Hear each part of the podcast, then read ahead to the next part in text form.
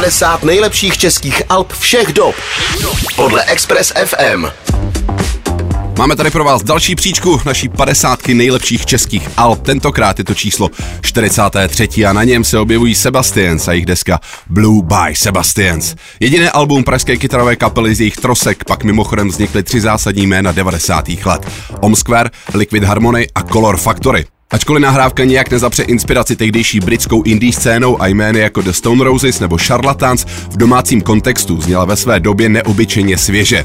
Byla to jedna z prvních tuzemských desek, která díky pádu železné opony držela krok s aktuálním děním venku. Na hudebně suverénních a hitových skladbách se pak podepsal i nesporný talent všech členů kapely, což pak potvrdili ve svých následných projektech. V tuhle chvíli už máme na telefonu Davida Volence, který nám tak maličko udělá náhled do tehdejší doby, tedy do doby více jak 30 let nazpátek.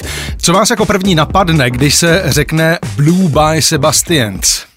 No, především se mi vybaví vzpomínky na tu dobu, většinou spíš takový momentky, jak vznikl ten název, jak vznikaly písničky, vybaví se mi začátky kapely, garáži na Zbraslavi a vlastně celou tu cestu až po vznik tyhle ty desky. Jak tuhle nahrávku s odstupem času a z dnešního pohledu vnímáte? Myslím si, že to je nějaký odraz ty doby, asi nejenom pro nás, co jsme se na ty desce podíleli, ale i pro ty posluchače, kteří pravděpodobně, pokud ji slyšejí, tak se jim zase vybaví ta doba raných 90. let. Určitě to byl i odraz toho, v jakém vlastně světě jsme žili, to znamená naší jako společnosti český, a to, co jsme poslouchali, je asi jasně patrný na ty desce, jaký jsou tam vlivy, nebo vlivy jaký muziky. A doufám, že zestárla dobře.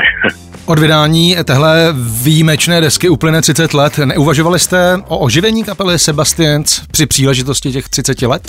Úplně se přiznám, že ani ne. Každý z nás spíš asi žije přítomností nebo budoucností a vracet se k tomu, nevím, jestli by bylo úplně dobrý. Jak na rok 1993, tedy na dobu, kdy deska vznikala, tak jak na tuhle dobu vzpomínáte? Tak těch vzpomínek by bylo samozřejmě strašně moc. Není to deska, která by čistě vznikla v garáži, ale když jste vlastně to řekl, tak se mi vybavily ty úplný začátky garážový. Následně to pokračovalo v podzemí jednoho činžáku na Břevnově, kde byl nějaký letecký kryt, kde jsme zkoušeli a nahrávali a myslím si, že chvílema i bydleli. Celý to vyvrcholilo dost bizarně ve studiu Michala Davida, kde vlastně se ta deska nahrává. Super, díky Davide. Jo, jasný. Ahoj. 50 nejlepších českých alb všech dob podle Express FM.